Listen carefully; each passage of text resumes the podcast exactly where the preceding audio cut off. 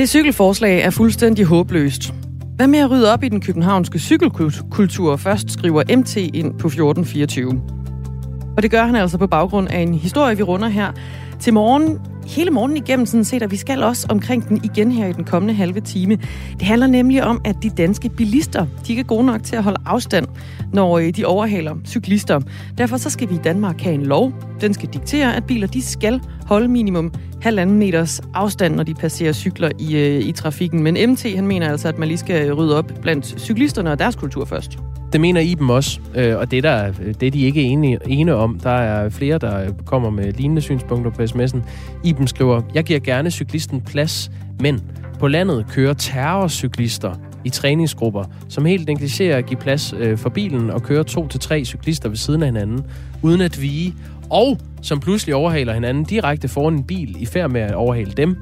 Hvordan overholder bilen den afstand, som så hurtigt ændres, spørger Iben.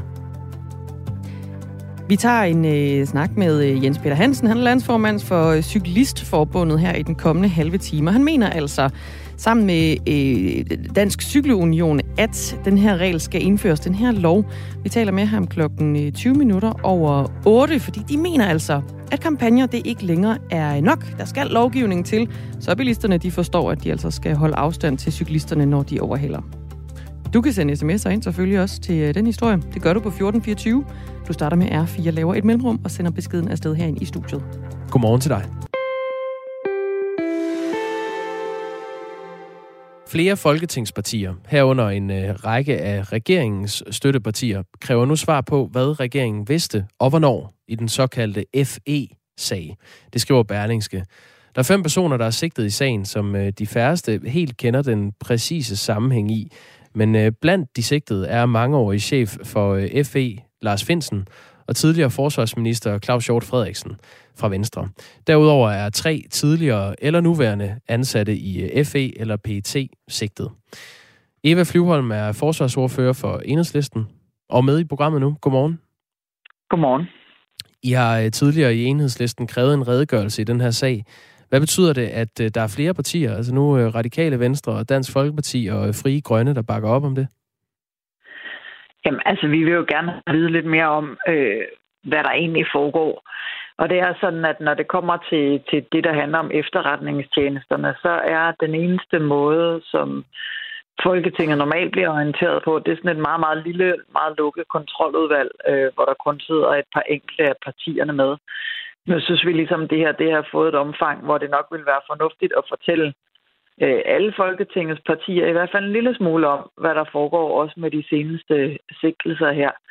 Øhm, og det har jeg foreslået skulle ske for eksempel i Udenrigspolitisk Nævn, som jo også er omgået af fortrolighed og, og et lukket forum, at man i hvert fald kunne fortælle lidt der. Øh, og det er klart, vi er jo også interesserede i at vide både, jamen, hvad er det, der ligger til grund for for nogle af de her sikkelser, men altså også, hvad, hvad, hvad kommer der til at ske nu? Jeg synes jo, den her sag i den grad kalder på, at vi får en bedre kontrol med, med Forsvarets efterretningstjeneste, og vi også arbejder med, at, at, at man sikrer en, altså nogle ordentlige muligheder for åbenhed med noget af det her øh, arbejde i hvert fald. Ikke? Så, øh, så, mm. så det er jo det, vi gerne vil have en drøftelse med regeringen om, og der, der tror jeg bare, at øh, den her sag, den er langt for længe siden nået til et niveau, hvor man bare kan blive ved med at håbe, at man kan fejre det ind under gulvtæppet. Der er man faktisk nødt til at fortælle lidt om, hvad der foregår. Det, det er nok hævet over enhver tvivl efterhånden, at det her det er en af de mest opsigtsvækkende sager i nyere dansk øh, øh sikkerhedspolitik i virkeligheden. Øh, ja. BBC har kaldt det her en dansk spionskandale. Det jo også en, en sag, som bliver omtalt i uh, diverse uh, internationale medier. Uh, og hvad, hvad det præcist er, der er lækket af statshemmeligheder, det, det ved vi ikke. Men det vi ved er, at uh, de her fem personer er blevet sigtet for overtrædelse af straffelovens uh, paragraf 109, der handler om videregivelse af, af statshemmeligheder, og det kan give op til 12 års fængsel. Nick Hagerup var ude øh, i, i går, altså øh, landets justitsminister, og afvise, at regeringen øh, skulle have blandet sig i de her sigtelser. Tror du på det? Altså jeg vil sige, jeg tror faktisk ikke, at regeringen har haft nogen interesse i, øh, at de her personer skulle sigtes. Det er jo helt åbenlyst, at, at det netop giver øh, rigtig meget opmærksomhed også fra, fra vores nabolande. Så jeg tror ikke, at regeringen synes, at det er et særligt øh, et rart scenarie at stå i. Så, så jeg tror faktisk ikke på spekulationerne om, at det skulle være noget, regeringen sådan har, har bestilt eller andet. Jeg vil tro, at de har haft kendskab til, at det her var undervejs, og der er jo nok et eller andet sted givet en tilladelse til os, at man kunne iværksætte den øh, efterforskning. Og det er jo noget af det, som, som vi også gerne bare lige vil vide, hvad der er op og ned i. Det er klart, at regeringen skal jo ikke ind og blande sig, og det skal vi som heller ikke som folketingspartier ind og blande sig i den konkrete retssag som øh, øh, og, og anklagemyndighedens arbejde der, det skal vi ikke blande os i overhovedet. Det skal have lov til at køre sin, sin gang i retssalen, men det rejser jo også nogle spørgsmål om, både hvad der er foregået, hvordan har det politiske niveau været, været indblandet, og hvad skal der ske nu? Ikke? Altså det, det er jo helt centralt, at vi også får en demokratisk drøftelse af det, fordi i sidste ende, så er efterretningstjenesterne jo også underlagt demokratisk kontrol, og det er sådan, det skal være, og så kan det altså ikke nytte noget, at det kun er op til øh, den siddende regering eller, eller eventuelt tidligere ministre at vurdere, hvad der ligesom skal mørklægges, og hvad der skal ud, og øh, og hvad man skal gøre her. Jeg synes simpelthen, vi har brug for at skabe nogle stærkere rammer og et mere uafhængigt tilsyn om, om, om det, der foregår. Altså uanset hvad, altså uanset om øh, de her sigtelser øh, øh, har gang på jord eller ej, så er der jo lagt op til, at det øh, bliver skandaløst, uanset hvad. Øhm, både hvis der er noget i det, og hvis der ikke er noget i det. Øh, ja. Du sagde lige, at, at, at du ikke kan se, at øh, regeringen kunne have nogen interesser i, at, at de her personer er blevet øh, sigtet for at at overskride deres øh, tavshedspligt i forbindelse med det her. Kan du slet ikke komme på nogen motiver fra regeringens side til, at det kunne være en god idé at få dem uh, sigtet? Jamen, det er klart, at der jo politisk har været... Øh, altså, det er klart, at der også ligesom bliver lagt et pres. Det har vi jo også set i forhold til journalister, hvor der bliver lagt et pres på. Øh, der har været... Øh, chefen for FE og PET har været rundt og fortælle chefredaktør, at nu skulle de passe på, at de ikke øh, skrev for meget, overskrevet tavshedspligt osv.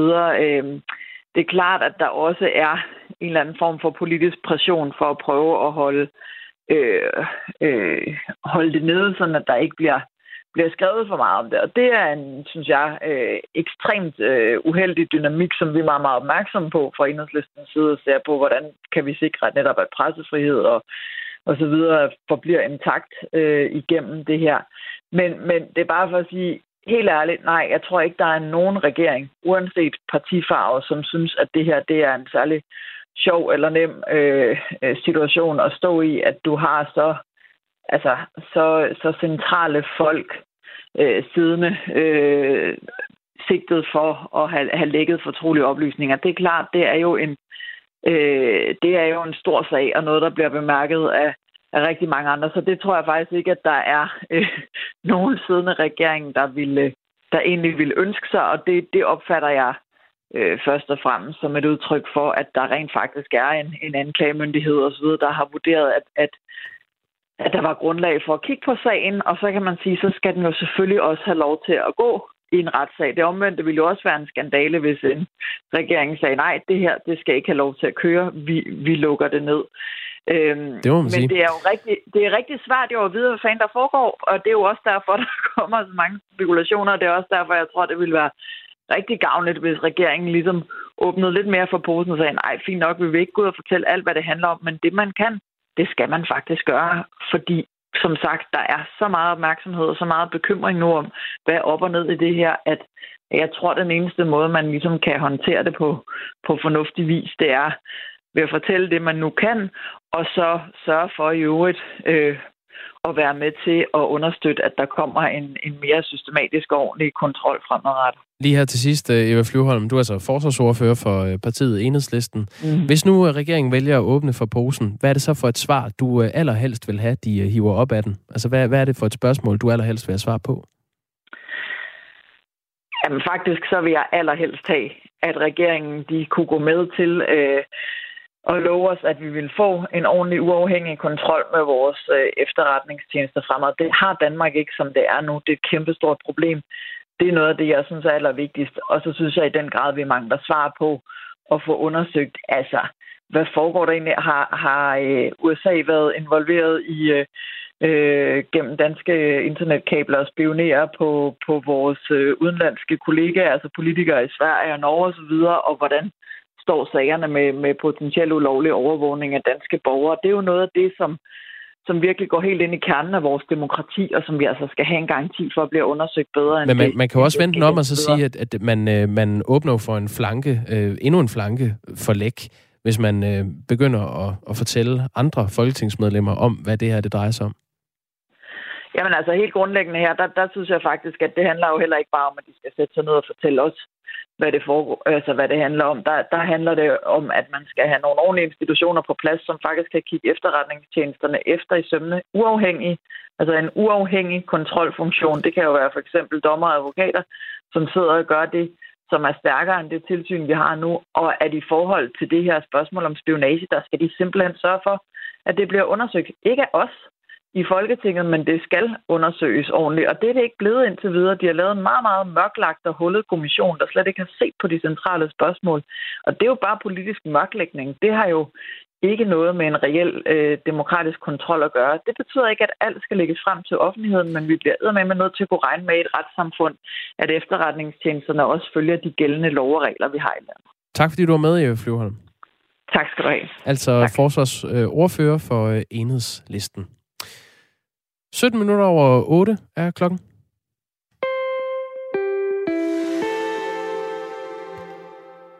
Ved du Dagmar, det er altså blevet tid til at øh, lige kippe med fladet for øh, et andet af de meget lytteværdige programmer, vi har her på øh, Radio 4. Vi er jo en, ja. en radiostation. Med, der er mange programmer, med, som er lytteværdige. Det er der, og øh, ingen nævnt, ingen glemt. Men vi kan da tage et af dem, fordi der er opstået et øh, ret sjovt øjeblik i går, i øh, det øh, program, der hedder Fire på Foden, som er et øh, fodboldprogram mm. her på kanalen, som bestyres af vores øh, gode kollega Dan Grønbæk.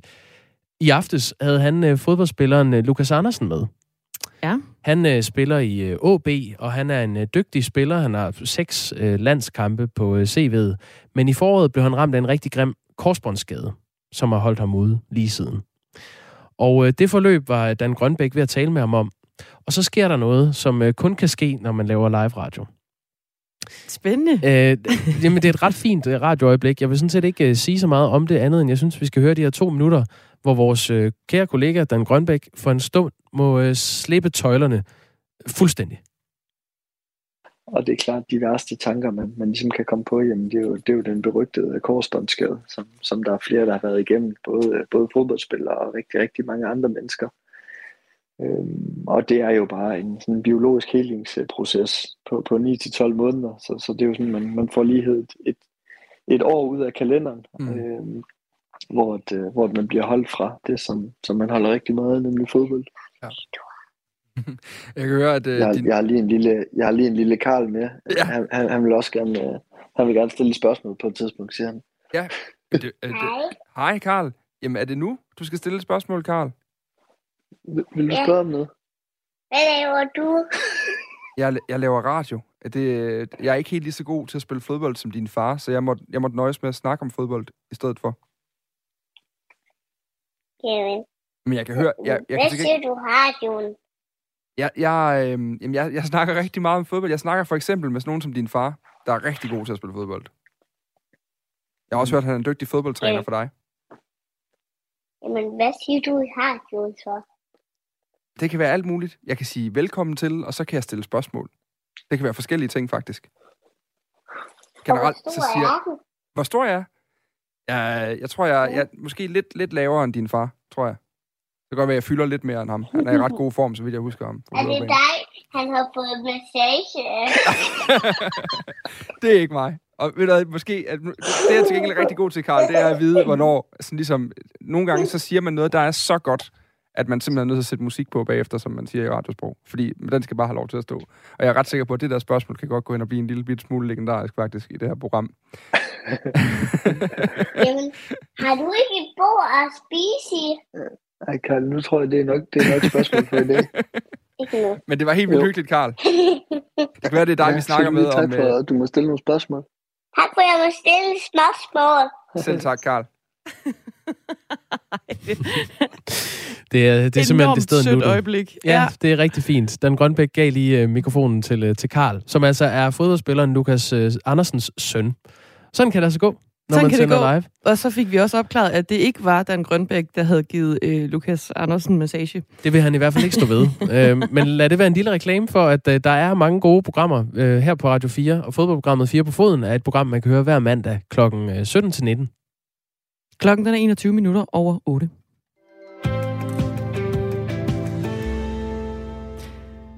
Bilisterne i Danmark er ikke gode nok til at holde afstand til cyklisterne, og derfor så skal færdselsloven ændres. Det mener de to store cykelorganisationer i Danmark, Danmarks Cykelunion og Cyklistforbundet. Lige nu der er det et lovkrav, at der holdes tilstrækkelig afstand mellem bil og cykel, men den formulering bør skærpes, så det bliver et lovkrav, at der minimum holdes halvanden meter afstand. Men det er altså ikke alle, der mener, at det er en øh, lige god idé med sådan et lovkrav. En af dem, det er bilisternes repræsentant, FDM, og øh, chefkonsulent her, Dennis Lange. Vi deler jo selvfølgelig den grundlæggende holdning om, at man jo skal holde tilstrækkelig afstand, når overhaler en cyklist, som i øvrigt allerede følger loven.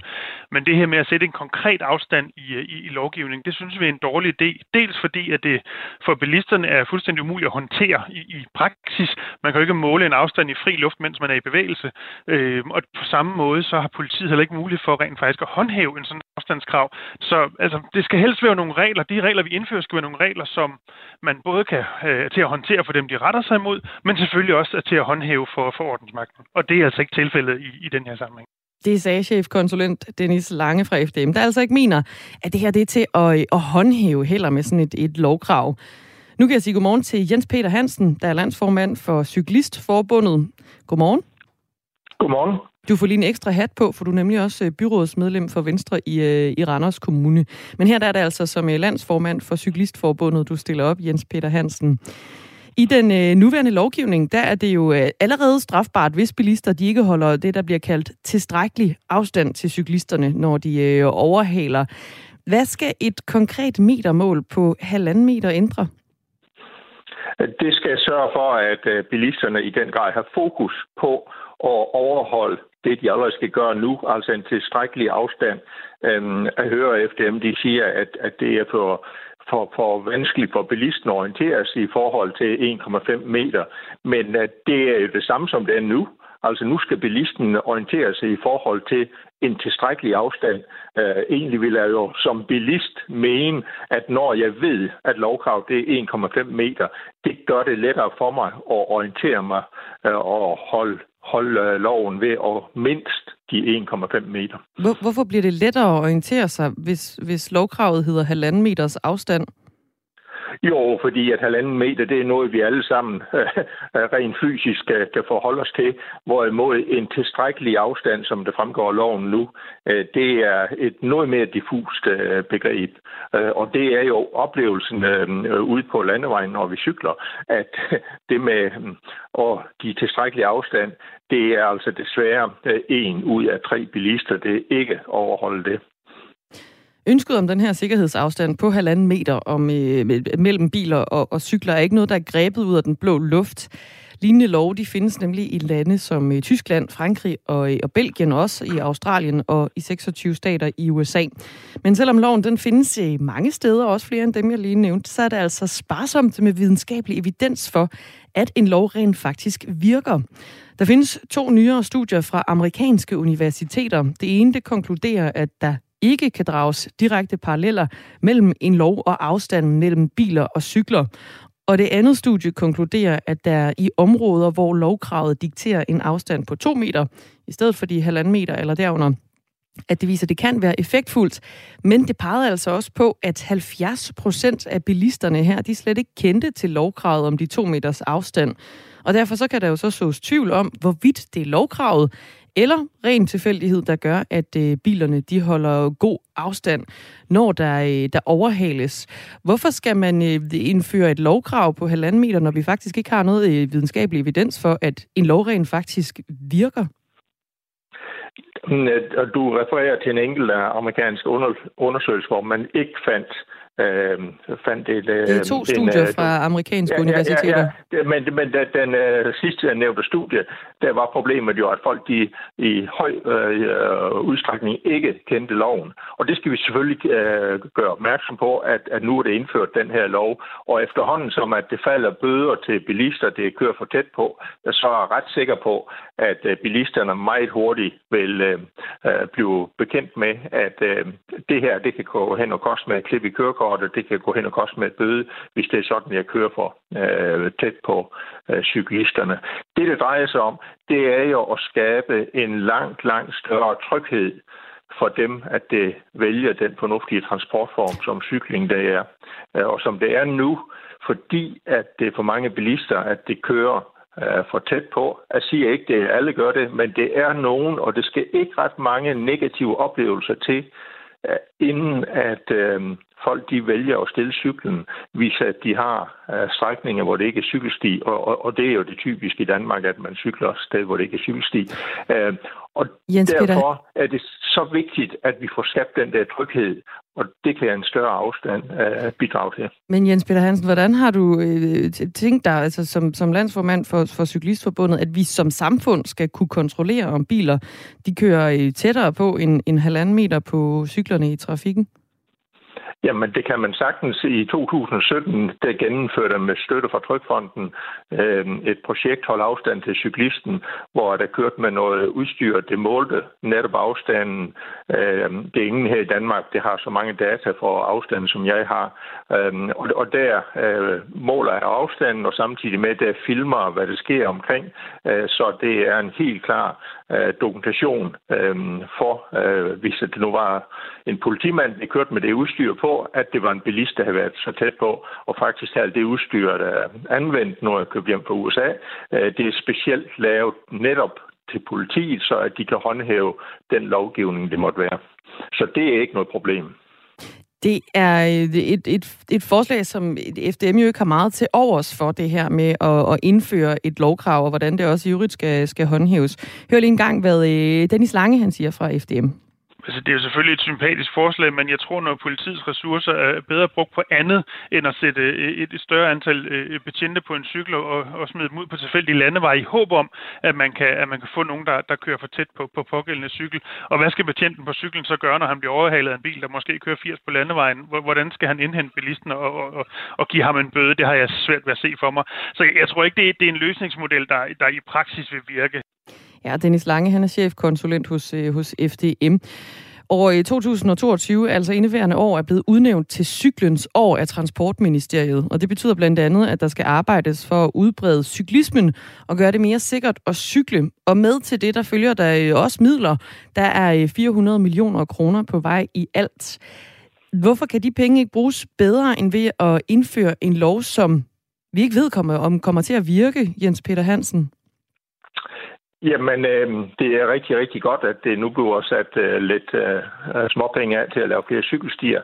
Men jeg er helt sikker på, at hvis det er sådan, at danske bilister, de giver cyklister mindst halvanden meter, det vil have en langt større positiv påvirkning på, hvor mange det vælger at cykle, frem for hvad er den effekt, som at de 200 øh, millioner, de har. Øhm, Jens Peter Hansen, vi er nødt til lige at have et spørgsmål med, for der er rigtig mange lyttere, der ja. spørger, skal der så også være lovgivning om, at cyklister ikke må køre ved siden af hinanden på vejene? Øh, ja, meget gerne.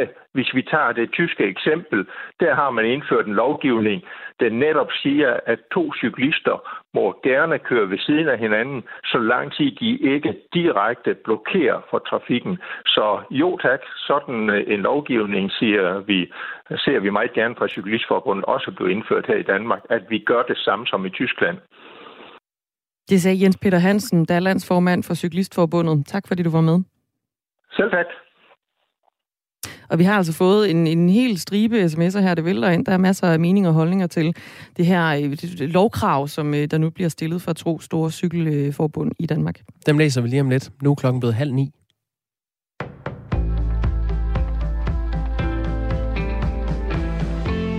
Nogle enkelte er blevet fyret efter der blev indført krav om coronapas på virksomheder. Det viser en stikprøve, som DR har foretaget blandt landets fem regioner, de største fagforeninger og de største private virksomheder. I slutningen af november der blev der indført krav om, at private og offentlige arbejdspladser kan kræve et coronapas fra sine ansatte. I pædagogernes fagforening BUPL, der er to blevet fyret, fordi de ikke har fremvist gyldigt coronapas. Region Hovedstaden og Region Sjælland melder, at de henholdsvis har haft en fyring og en bortvisning på grund af manglende coronapas. Region Midtjylland har sendt 5-10 ansatte hjem uden løn, da de ikke har kunne fremvise et gyldigt coronapas, og Region Syddanmark har en, Syddanmark har en enkelt sag om hjemsendelse, er meldingen til DR. Aftalen om krav om coronapas på arbejdspladser er indgået mellem regeringen, Fagbevægelsens hovedorganisation og Dansk Arbejdsgiverforening. Og beskæftigelsesminister Peter Hummelgaard siger til DR, at det er vigtigt, at arbejdsgivere kan kræve at se coronapasset. Flere partier vil have, at regeringen redegør for sin rolle i sagen om Forsvarets efterretningstjeneste. Det sker efter blandt andre den tidligere chef for Forsvarets efterretningstjeneste og også venstrepolitiker og tidligere forsvarsminister Claus Hjort Frederiksen er sigtet for at have videregivet ufortrolige oplysninger. Det skriver Berlinske. Radikale Venstres udenrigsordfører Martin Lidegaard siger til avisen, at forløbet rejser en række spørgsmål, som partiet gerne vil have svar på. Han understreger, at det skal ske i fortrolighed i enten udvalget vedrørende efterretningstjenesterne eller udenrigspolitisk nævn, hvor Martin Lidegaard er formand. Det er en af de mest opsigtsvækkende sager i nyere dansk sikkerhedspolitik. Derfor bliver vi nødt til at kigge ned i, hvordan den er håndteret.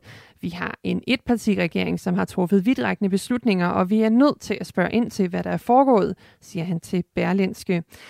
Dansk Folkeparti's gruppeformand Peter Skåb siger til Berlinske, at partiet vil have en redegørelse fra regeringen, der både kan ske åbent eller i fortrolig form. Justitsminister Nick Hækkerup siger, at regeringen ikke har blandet sig i sigtelserne, og at det er politiet og anklagemyndigheden, der vurderer, om der kan rejses sigtelser. Efterskolerne har kun haft åbent i lidt over en uge, men allerede nu så er der altså en del efterskoler, der bliver nødt til at sende elever hjem på grund af coronasmitte. Det fortæller Torben Vind Rasmussen, der er formand i Efterskoleforeningen. Min fornemmelse er, at der er en del skoler, som, øh, som bøvler med øh, coronasmitte, og, og dermed sender jo elever hjem, som er smittet, og nærkontakterne hjem. Efterskoleforeningen har ikke et over, en overordnet statistik på, hvordan det forholder sig på de forskellige efterskoler, understreger han. Flere regionale medier har dog beskrevet, hvordan nogle efterskoler har hjemsendt mange elever, som enten er smittet eller nære kontakter. Jyske Vestkysten skriver eksempelvis, at der på Rejsby Europæiske Efterskole i går var 50 smittede blandt lærere og elever.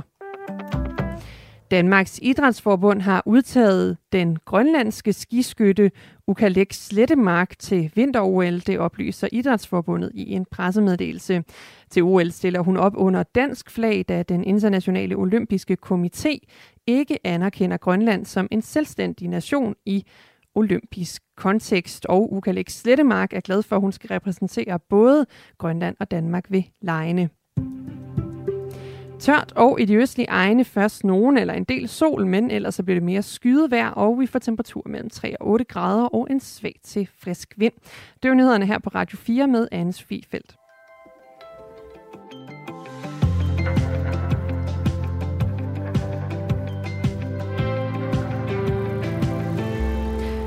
Katarina skriver, hvorfor ikke lade cyklister cykle modsat bilisterne? Jeg synes personligt, det er utrygt, at bilerne, der kører tættest på, de kommer bagfra.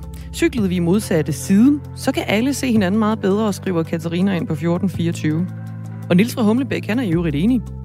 Ja, han skriver, hvis man øh, kører på vej uden cykelsti, burde man køre mod trafikken, så man kan se de biler, som kommer imod en.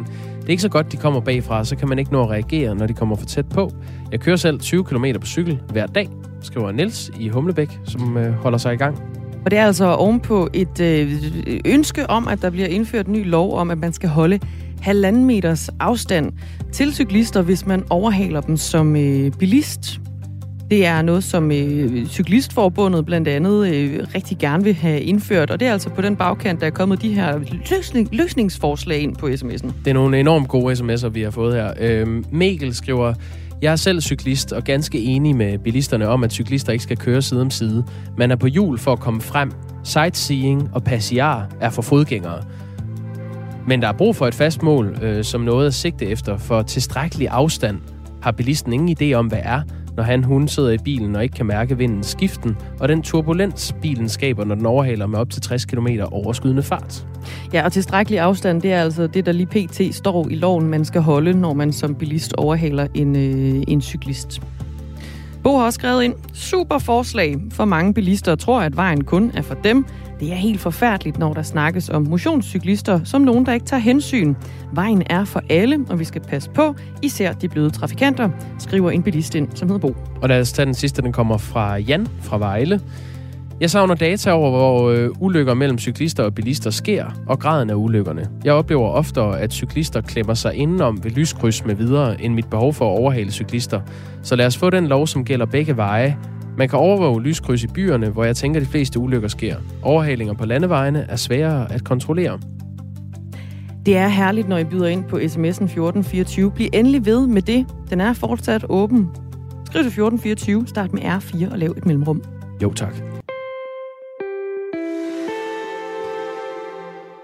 Et helt nyt krisecenter for voldsramte kvinder åbner i dag.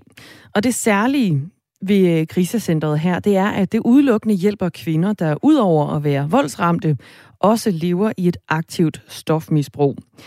Redernes krisecenter Midtjylland holder til i øh, Skyby i den nordlige del af Aarhus og er bare det andet krisecenter af sin slags i Danmark. Det første krisecenter for voldsramte kvinder med et aktivt stofmisbrug, det ligger på Fyn. Og det er erfaringer herfra, der viser et stort behov for endnu mere hjælp til de her kvinder. Katrine Volsing er øh, taget ud til det nye kvindekrisecenter her på øh, åbningsdagen. Hvad for nogle øh, faciliteter er der til, til kvinderne, der kan blive henvist til det nye center? Der er blandt andet en stor, lækker lædersofa, som virkelig ser indbydende ud med farverige puder, som man får lyst til at kaste sig ned i. Øhm, og så er der sådan et dejligt stort køkkenalrum, som jeg befinder mig i lige nu, som minder om sådan, ja, hvis du havde en lejerskole eller et kollegie, hvor der virkelig er plads til, at der kan stå mange rundt om bordet og snit grøntsager og tilberede mad, eller hvad man nu ellers kan foretage sig i sådan et køkken. Og så er der ellers et langt spisebord, hvor der, som det ser ud nu, er plads til otte kvinder øh, ud af de 14, som der er plads til på krisecentret helt øh, generelt. Øhm, og har er faktisk bare rigtig hyggeligt hjemligt indrettet med, med billeder på væggene, stort fjernsyn, planter, der ser ud til at have det rigtig godt, og, øh, og ellers, ja, bare sådan en dejlig hjemlig stemning. Sammen med mig er øh, Sanne Kjellov, som er daglig leder øh, her i Redernes Krisecenter Midtjylland. Og Sanne, jeg har bemærket, at her over øh, køleskabene og ovnene, der hænger et overvågningskamera, eller der hænger en skærm, hvor man kan se, at der bliver overvåget herude foran og ude i gården, som er til højre for mig. Øh, mellem alle de her værelser er der sådan en gård, og der kan man altså se, hvad der foregår. Lige nu foregår der ingenting. Men hvorfor er det, I har installeret øh, overvågning her på krisecentret? Jamen, øh, man kan sige, at mange af de kvinder, der kommer her, har jo øh, en voldsudøver, som de er flygtet fra. Og en af de måder, vi gerne vil skabe sikkerhed for kvinderne, det er ved den her overvågning. Så vi og de kan være med til at holde øje med, øh, når det for eksempel ringer på døren. Hvem er det så, der ringer? Det er måske en kommunal sagsbehandler, der banker på, og ikke en voldsudøver, der står ude foran og vil ind. Så, så det er altså en sikkerhed både for jer, så kvinderne ikke løber væk, hvis man kan sige det sådan, og også for kvinderne selv. Lige præcis. Er det en af de ting, som gør, at I adskiller jer fra de andre kvindekrisecentre, der er? Jeg tænker, der er mange krisecentre, der har øh, overvågning generelt. Det er, det er nogle andre parametre, vi adskiller os på. Blandt andet det her med, at det er kvinder med meget sådan komplekse sociale problemstillinger, som eksempelvis psykisk sygdom eller aktivt misbrug. Og hvilken hjælp er det så, de kan komme øh, og få her hos jer? Jamen, vi har både socialrådgiver, socialpædagoger, sygeplejersker og socioassistenter ansat blandt andet. Så vi laver en meget sådan helhedsorienteret og tværfaglig indsats, hvor vi øh, både kan være med til at behandle det traume, de jo desværre kommer med øh, kvæg volden, men jo også kan være med til at have en, et tæt samarbejde med de andre kommunale og regionale instanser. Og der er jo ifølge Socialstyrelsen mange former for vold. Syv, som, som jeg kan læse op her. Der er fysisk vold, psykisk vold, digital vold, seksuel vold og voldtægt, stalking, materiel vold og økonomisk vold. Hvor hårdt skal man som kvinde være ramt for at kunne få hjælp her hos jer? Mm, man kan sige, at vi skalerer ikke sådan på, på at om noget er hårdere end noget andet. Hvis kvinden har en oplevelse af, at hun er udsat for vold, så tager vi det for gode varer. Og det er nemlig alle typer for vold, som du beskriver her, som, øh, som gør, at man kan være indskrevet på krisecentret. Og der er ret gode forhold. Sanne, vil du ikke lige vise mig ud her på gangen? Der er jo 14 værelser, hvor de her kvinder de kan blive indlogeret. Og der kommer i hvert fald en senere i dag. Øhm, og nu biber vi os lige ind her. Og det minder meget om, vil jeg sige, enten et sådan mm, ikke så luksuriøst hotel, eller en meget luksuriøs øh, lejerskole. Sådan en god blanding derimellem. Der er et toilet, hvor der er gjort klar med lidt, øh, lidt forskellige shampoo, en hårbørste, og faktisk meget rummeligt, der ligger en tandbørste klar. Og så er der et værelse med en enkeltmandsseng, en lænestol og et skab til, til, til de her ting, man måtte have med. Altså, nu er der jo ifølge en optælling på Liv Uden Vold øh, hjemmeside, der er altså allerede 80 kvindekrisecentre fordelt rundt omkring i landet. Øhm, hvad er det, der gør det nødvendigt, at der kommer endnu et? Jamen, som jeg sagde før, så er det jo, at øh, på de fleste kvindekrisecenter, der bor der også børn. Og det er klart, når man har børn boende på et øh, krisecenter, så er det ikke forenligt med kvinder i aktivt misbrug eller svær psykisk sygdom. Det er også en af årsagerne til, at de kvinder, der kommer her, ikke kan have deres børn med. I har øh, 14 pladser. Der findes allerede et krisecenter i sådan samme kategori som, som det her, der starter og åbner i dag. Øh, hvor stor en forskel tror du reelt de her 14 pladser kan gøre? Nu ved jeg, at der kommer en i dag, og måske to. Den ene er sådan helt sikkert, og så er der en, der sådan er lidt en moskéer. Altså, hvor, hvor meget tror du egentlig, at det her kommer til at betyde, at der er de her 14 ekstra pladser? Det kommer helt sikkert til at betyde noget. Vi kan jo se på øh, Reddernes Krisecenter Fyn, som åbnede der for to og et halvt år siden, at det desværre ikke altid har været nok med de 20 pladser, de har dernede. Der er også nogle af kvinderne, som har et stort ønske om at bo andre steder i landet. Hvis nu for eksempel deres voldsudøver er fra Fyn, vil de gerne lidt længere væk. Så det kommer helt sikkert til at gøre en forskel, at der nu også er et tilbud her i Midtjylland. Og jeg har været så heldig allerede at se resten af krisecentret, som blandt andet byder på nede i kælderen et dejligt krearum med forskellige øh, ja, syting og tegne ting, kreative ting. Øhm, så der er altså masser at rive i, hvis man kommer her som en af de 14 kvinder. Og i hvert fald så kommer der som sagt en senere i dag. Det sagde Katrine Volsing, reporter her på Radio 4, som er taget ud til det her nye kvindekrisecenter på, øh, på åbningsdagen. Dansk Folkeparti skal have ny formand. Fordi der skal ske noget ekstraordinært uh, nyt i Dansk Folkeparti. Fire kandidater kæmper om posten på det ekstraordinære landsmøde i Herning, og vi følger dramaet på tætteste hold her på Radio 4. Jeg har aldrig regnet med, at det skulle være uh, let at blive valgt. Hvem skal efterfølge Christian Thulesen Dahl? Altså, vi skal forny nogle ting. Blandt andet skal vi have gang i noget uh, talentudvikling. Lyt til Mandat Special søndag fra kl. 13 her på Radio 4. Taler med Danmark. Skinkekutteren, eller bare øh, kaffe fodkold. En gang til. Skinkekutter, kaffe fodkold. Snakker du om sådan en øh, indianer i svøb? Det er blandt andet, kan eller man få. få. man kalder dem? Jeg ved ikke, må man overhovedet sige det mere? Det er jeg i tvivl om, øh, faktisk. Nå, ja. Skinkekutter eller kaffe fodkold fylder ja. øh, 101 år i dag. Det er jo pølsevognen. Ja, jeg er helt med, hvor Yes. du vil hen. Det er godt, jeg oversætter bare for øh, dem, som sidder derude og tænker, skinkekutter, hvad fanden snakker hun om? Ja, det er nok meget godt, du præciserer det. De Hvad, første- hvor, hvor gammel?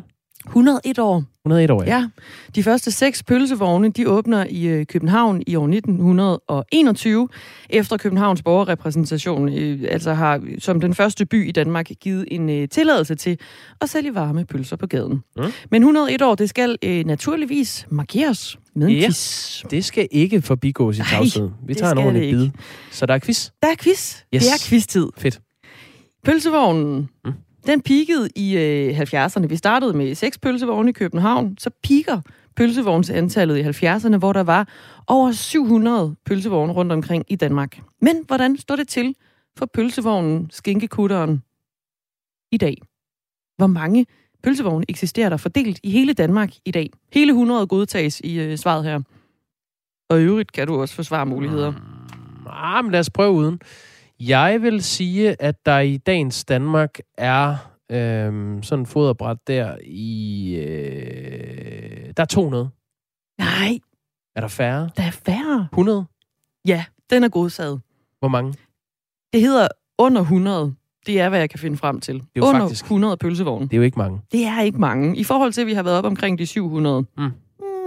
Den er blevet øh, overhældet indenom af øhm, durum og pizza. Ja, ja dem er der bank med også mange af. Nå, men en pølse med brød i mm. år 1921. Hvad kostede sådan en? Du kan også forsvare muligheder her. Ah, 10 øre. Ah, ah det var lidt mere luksuriøst. Øh, jamen, så kostede det øh, 4 kroner. Nej, okay, ikke så luksuriøst. 2 kroner. Jeg ved det ikke. 2 kroner kostede det i 1921.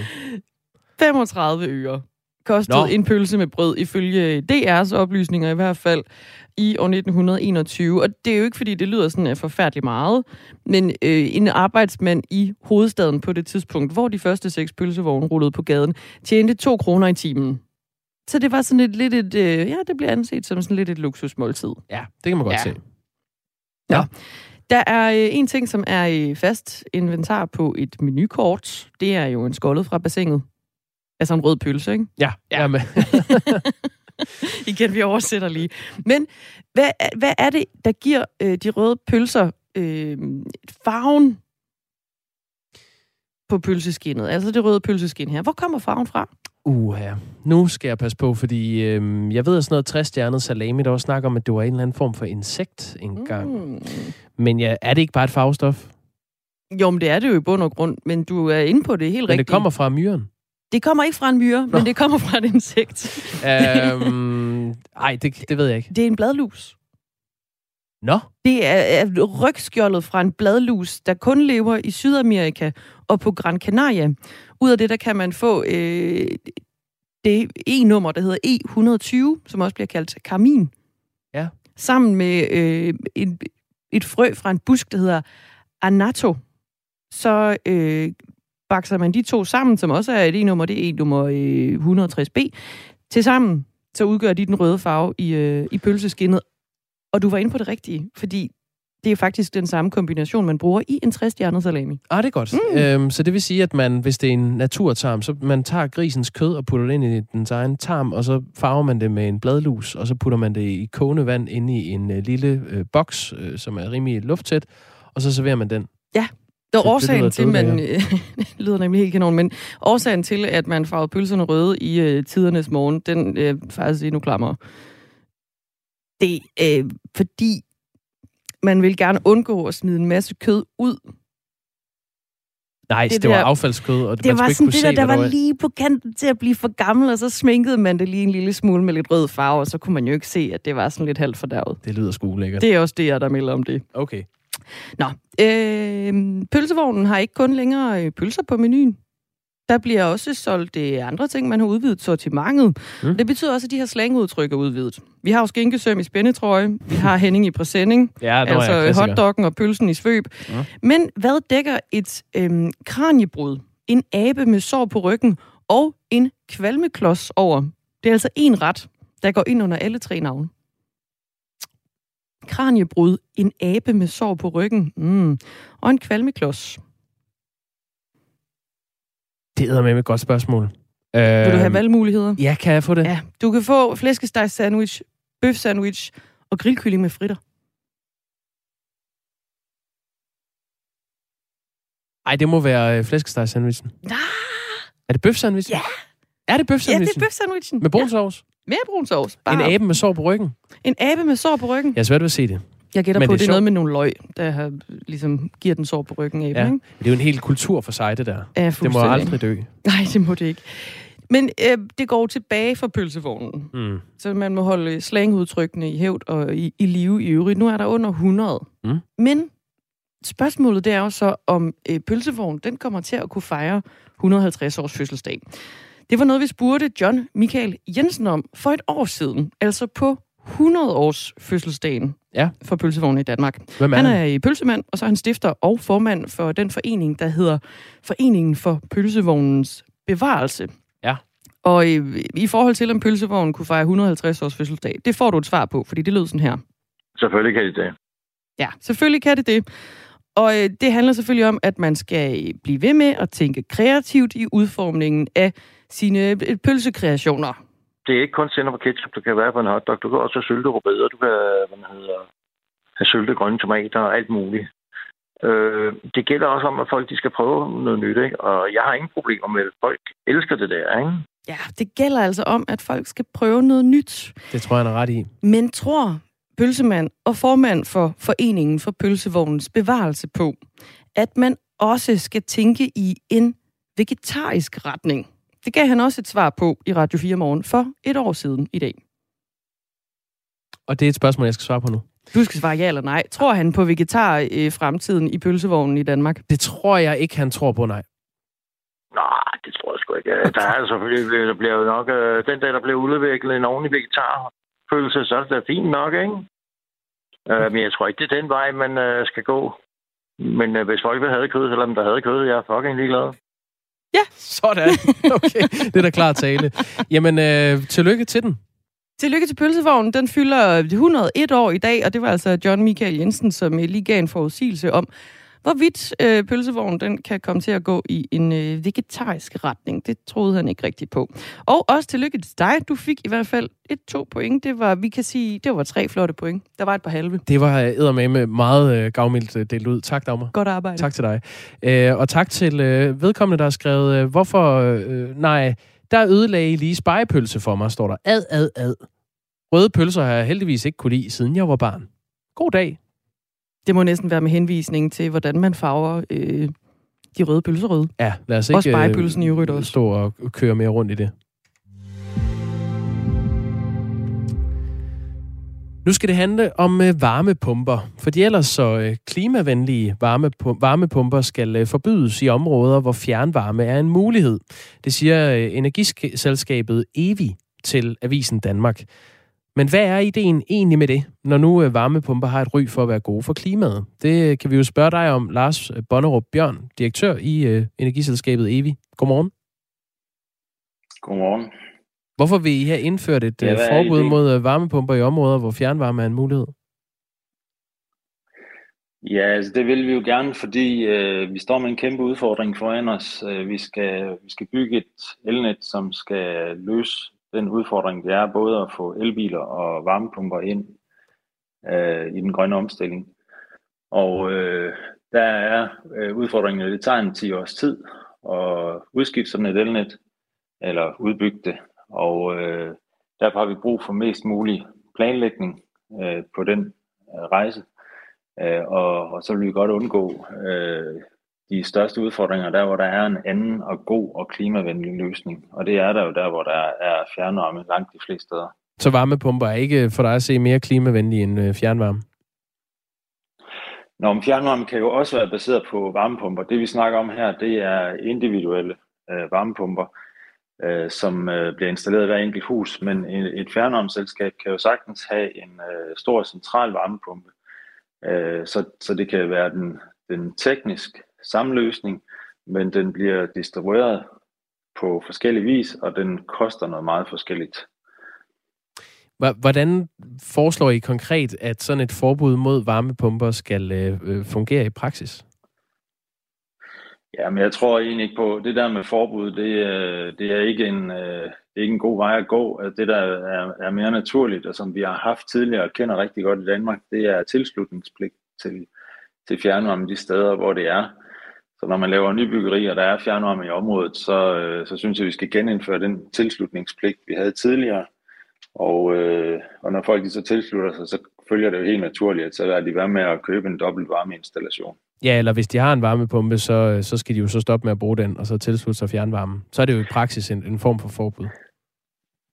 Ja, altså der, og der er man jo nødt til at lave en fornuftig, øh, fornuftig overgangsordning, sådan at øh, dem, dem, der har varmepumper, de får lov til at beholde dem, fordi der, der har vi jo også løst problemerne, men, men øh, problemerne kommer til at eskalere i de kommende år, og de kommer måske allerede rigtig stærkt i år, fordi øh, vi kan se, at nu kommer der rigtig mange elbiler ind, og dem vil vi også gerne have plads til, og dem, dem skal vi måske sørge for først at have plads til, når nu, nu der er en anden løsning på varme delen. Så det, I foreslår, er faktisk ikke at lave om på, på de husstande, der, der har varmepumper i dag, men det er bare, at man skal ikke have installeret dem i fremtiden, i de områder, hvor man kan få fjernvarme? Ja, korrekt. Okay. Korrekt, ja. Ifølge Danmarks Statistik står øh, varmepumper for knap 5% af opvarmningen i Danmark, men øh, opvarmningsformen bliver næsten fordoblet fra øh, 2016 til 2021. øh, hjulpet frem af, af grønne øh, tilskudsordninger. Så tager man ikke det frie valg fra borgerne, hvis man indfører sådan et, øh, et forbud? Eller en tilslutningspligt til fjernvarme? Eller en tilslutningspligt, ja. Jo, og det gør man, og det har jo også været argumentet for, at man i sin tid øh, øh altså man, man gav øh, valgfriheden. Og det er jo også øh, ualmindeligt sympatisk, og det synes jeg også, at øh, det er grundlæggende, at det er, det er rigtig dejligt at have. Øh, men men øh, som samfund, så skal vi jo tænke på, at der er samlede omkostninger ved det, vi gør. Og, øh, og der er jo også en omkostning ved at tillade, at øh, alt foregår frit, og det er, at så kommer der mange flere nedbrud øh, på elnettet, og så får man forstyrret sin øh, juleaften. Det oplevede vi i Fredericia i, i 2021, at nogen fik, øh, eller, eller vi får, får flere andre nedbrud. Mm. Øh, og det er jo ikke... Øh, det er jo ikke noget, jeg sådan er alene om at sige. Det er Energistyrelsen, de har lige været ude her også juleaftensdag og fortælle, at øh, vi kigger ind i en kæmpe udfordring. Vores lytter Jens skriver her, hvis øh, brug af varmepumper kan overbelaste elnettet, så tør jeg da slet ikke tænke på, hvad der sker, hvis 10 husstande på Villevejen får elbil og lader samtidig. Nej, og det er samme udfordring. Mm. Øh, så, så det er en fuldstændig ret i, at, øh, at der er en udfordring. Der er dog den øh, store forskel, at øh, ved elbilers ladning, der kan vi godt installere noget udstyr, som øh, forfordeler resten af husstanden. Det skulle man så også overveje at, at gøre pligtigt. Øh, Forfordele i hvilken betydning? Det samme udstyr kunne, Øh, ja, det, det vil betyde, at, øh, at øh, hvis, hvis huset nu trækker rigtig meget på ovn og fryser og alle mulige andre installationer, så nedprioriterer man ladningen af elbilen i nogle øh, timer øh, på døgnet. Øh, og det, det, det virker fint til, til elbiler, men det virker ikke ret fint til en varmeinstallation, når man har en øh, frostkold øh, juleaften, og at, øh, at huset det så synes, at nu skal man slukke for varmepumpen. Risikerer boligejere med det her forslag øh, at blive tvunget til at vælge en dyrere og, øh, og mindre klimavenlig løsning nogen steder i landet? Som du ser det? De skal ikke, de skal ikke tvinges til at vælge en mindre klimavenlig løsning. Det er helt afgørende, fordi øh, altså, baggrunden for, at vi gør alt det her med elektrificering, det handler jo om at øh, sikre klimaet. Det er jo ikke elektrificering i sig selv, der er et formål, men det er at sikre klimaet. Øh, Øh, så det, det skal stå nummer et. Øh, og, og om det så bliver dyrere eller billigere, altså hvis der er mange øh, på et fjernvarmeanlæg, så bliver det jo øh, billigere, og så afhænger det igen af, hvad er det for en fjernvarmeinstallation, øh, fjernvarmeværket har valgt. Der har vi jo set nogle grumme eksempler her hen over de stigende energipriser, om nogen, der har haft meget dyre løsninger, og nogen, der har haft øh, meget billige løsninger. Ja, der er en, der skriver øh, her, det, det er utroligt. En lytter, der skriver, utroligt, at man kan kalde fjernvarme klimavenligt, da man jo afbrænder træ og affald i værkerne. Ja, det, altså, og der er helt klart nogle udfordringer i at kigge på omstilling af nogle af fjernvarmeværkerne. Det er jeg meget enig med lytteren i. Øh, men det er jo samme udfordring, øh, vi har, når vi installerer varmepumper. Det, ideen med de individuelle varmepumper er jo egentlig at udskifte øh, oliefyrene. Øh, og, og, og tilsvarende så skal fjernvarmeværkerne jo have udskiftet deres øh, gasinstallationer og, og øh, andre installationer, træflis, øh, som, øh, som kan gøre skade på klimaet. Men det her, det lægger et, øh, et større pres over på værkerne, i så fald, for at finde klimavenlige løsninger. Er det korrekt? Det er, det er rigtigt. Lars Bonnerup Bjørn er altså direktør i uh, energiselskabet EVI, uh, som står bag det her forslag, uh, at de her ellers uh, klimavenlige varmepumper ikke skal bruges i de områder, hvor fjernvarme er en mulighed. Men det kan så være fjernvarme, der kommer fra varmepumper. Uh, ja, det er sådan, det skal skæres.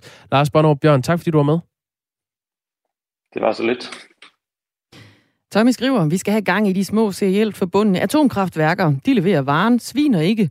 Affaldet kan brændes grundet størrelsen og bliver dermed ikke radioaktivt. Han vil en anden retning. Vi øh, nærmer os vejs ende for Radio 4 morgen i dag, men det betyder jo bestemt ikke, at øh, der bliver lukket ned for radioen. Tværtimod her på Radio 4, lige øh, på den anden side af de nyheder, som kommer klokken 9, der har vi ring til Radio 4, som så vanligt. Apropos varme. Ja, spørgsmålet er i dag, skal staten blande sig i de stigende varmepriser? Ja eller nej? Det øh, må du meget gerne byde ind på på 1424. Start beskeden med R4. Vi takker af for i dag og er tilbage igen i morgen klokken øh, 6.05. Klokken den er 9, og nu er der nyheder.